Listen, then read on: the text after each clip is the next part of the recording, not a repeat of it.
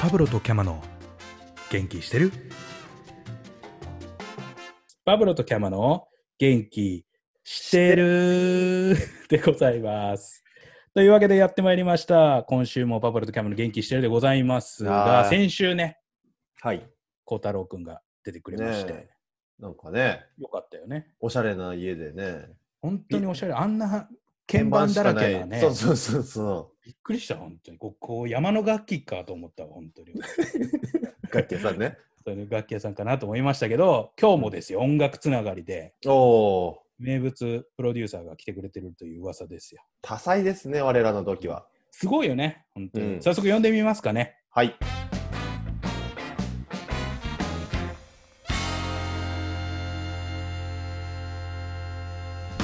え今週のゲストは、この茶髪でちょっと色黒のこの人です。どうも株式会社君のりジャパン代表取締役の伊藤君のりです。おあ、どうごもー。無沙汰してます。ご無沙汰してます。どうもご無沙汰してます。すごいね、リスナーの方わかんないと思うけど、本当金髪の色黒でもやばいよ ね。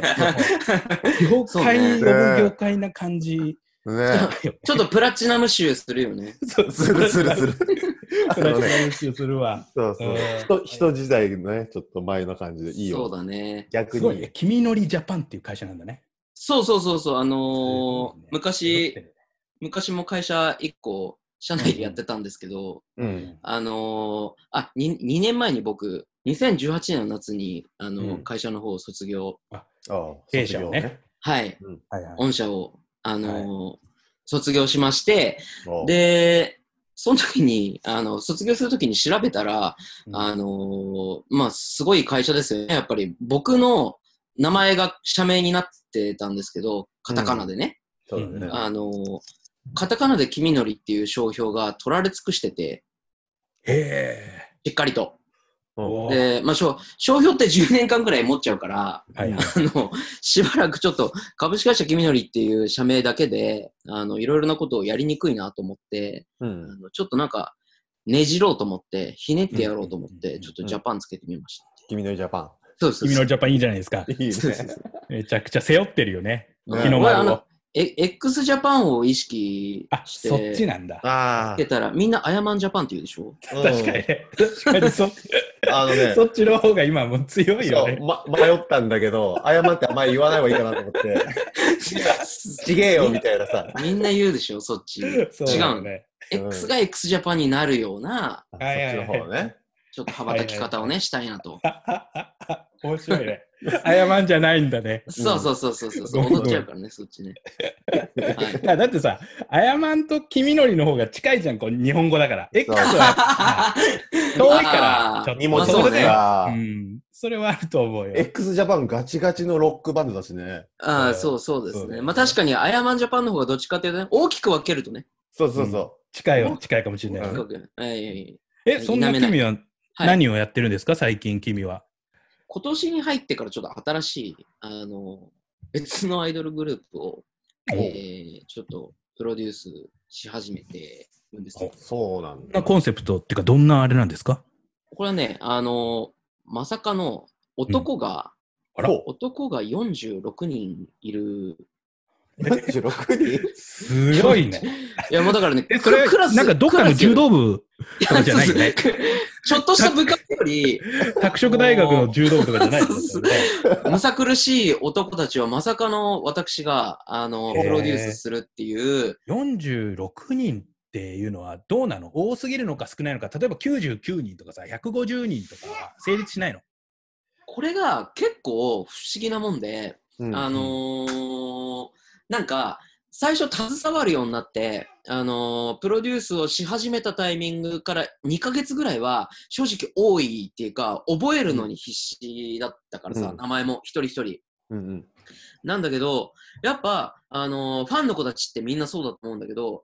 だからクラスの名前とか覚えれちゃうじゃん、まあ結そう局だね。うんそれ、と同じで、あのー3ヶ月とか4ヶ月とか経ってくるとまあもうみんなの名前自然と覚えるし、で、個性もどんどん、あのー把握できるようになってくると、やっぱ足りなく感じてくるよね。もっと欲しい、もっと欲しいってなるというか、うんううんうんんうんなるほどね。もう50人でも60人でもいていいなっていうふうには思うよね。えー限界値はどの辺だと思うの何人まで、どうだろうね。まあでも多分ファンの子たちはうん。全然80とか100とかいていいんだと思うよ。えーそれはなんか例えばこうね、あのー乃木坂さんがいて、欅坂さんがいてみたいな。あそっかそれ足したらそんぐらいになるもんねそうそうそうそう。け結200人局ことかいくもんね作り手の方もさあの別チームに分けてさなんか対決させてみたりさそれはそれで色つけるから、うんうんうん、 20×3 とか 40×2 とかっていうのは結構いい数字だよねえなるほー、ど。面白いねなんかもう、そんだけの人数束ねんのがそもそも大変だよいね。やもう本当に大変だようもう学でもや校っのぱ先生より大変だよね。学校の先 生まあ同じぐらいなのかもしれないけ同じどぐらいか。でも、あのねだって学校にアイドルなんてさ一クラスに一人しかいないのにさ全員がアイドルだから ねそうそうそうそう。もうみ結んな構俺、ねみんな俺が俺がなわけじゃん。そうそうそうそういやでもマジで男が40人も50人もいると本当にさっき言った部活と同じでそうだよね。あのー目標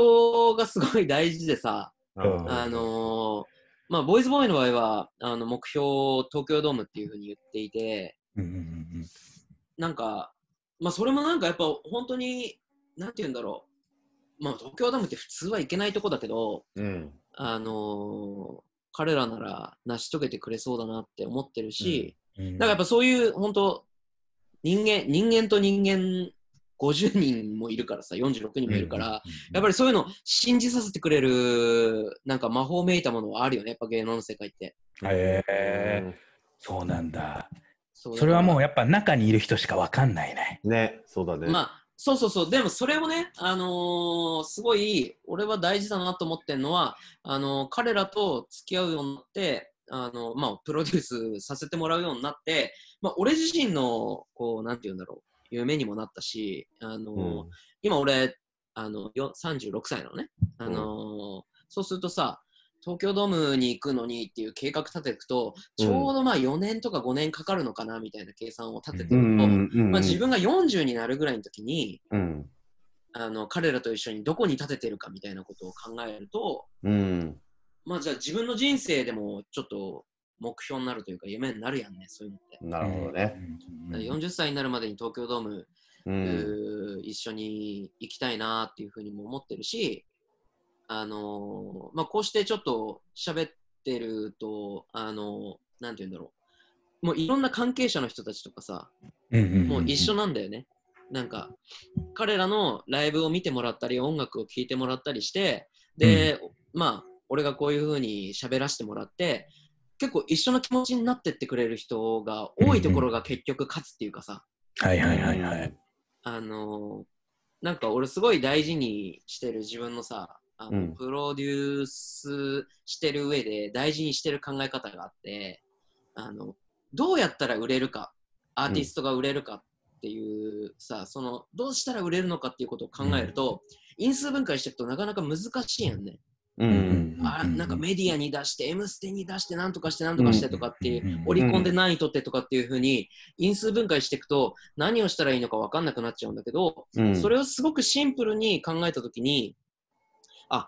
友達が100人できれば売れるやと思ったんだよね。うん結局その、ボーイズボーイを一緒に東京ドーム行きたいなっていうふうに、まあその夢を一緒に信じてくれる温度感のおお友達が100人になってくれたら、それは売れますよ。うんうんなるほうん業界でね。そうそうそうそう、ど関係者だったりとか、応援応援団はいはいはねいはいはい。なんかその、やっぱ僕がプロデューサーとして、やっぱその100人を、彼らにとっての100人をおどうやって作っていくかをすごい考えるのが、まあ、僕の仕事だとう思んってるので、なるほどね。すごいね。結構ビジネスのなんかシーンは変わらないよね。どんなアイドルビジネスもね。あねれも多分。そうそうそうそうそうそう。えー、なるほど。深いですね。結局応援団を作るってことなんだなやっぱりだからうんこの話を聞いていただいてね、あのはいパーソナリティの2人がうん100分のそうです2よになってるっていう。うんはいはいはい。いや、これはね、俺らだけじゃないよ。ここのリスナーのみんなももう今なってるからねい。や、本当ですよ。全世界で聞いてくれてるからこれもう超えちゃってるからもう。全世この界時点ね。で今こ100れ人せ超えて世るか界ら、世界規模で聞いてくれて るから、このラジそオうそうそうそうそうそう。非常にワールドワイドなんでね、うん。シンガポールとベトナムがメインだけどね。メインだけどね、たまにアメリカとかで、よくわかんない、イタリアとか入ってきてるから、誰が聞いてんねんってやつなんでですけどっていうね。そうそうそうえ、そんなボーイズボーイさんの、うんあ。新曲、新曲というか、まあ、この間出したそう、4月末に出したばっかりの出来たてほやほやの。お、聞いてみた曲をわちょ。っとね、流してもらえるってことで、うえんちょっと紹介していただいていいですか、じゃあ。あのー振り付けがすごい、あのー面白いというか、あのー、欅坂46やってる高弘さんっていう方とご縁があって、うんあの、すごく、あのー象徴的な振り付けをしてもらった楽曲なので、ぜひ、あの、気になった方、ミュージックビデオが YouTube にアップロードされてますので、ボイスボーイ調べて、えー MV も見てもらえればとは思いますが、あーボイスボーイのおーデビューアルバムの1曲目、えーに収録されている僕らの世界という楽曲を聴いていただきたいと思ってます。風の中で僕らの世界が動き出すこの手伸ばし星は瞬き風は冷たく僕らを包むどうかどうか願いを乗せてこの愛を信じていたい手を離すな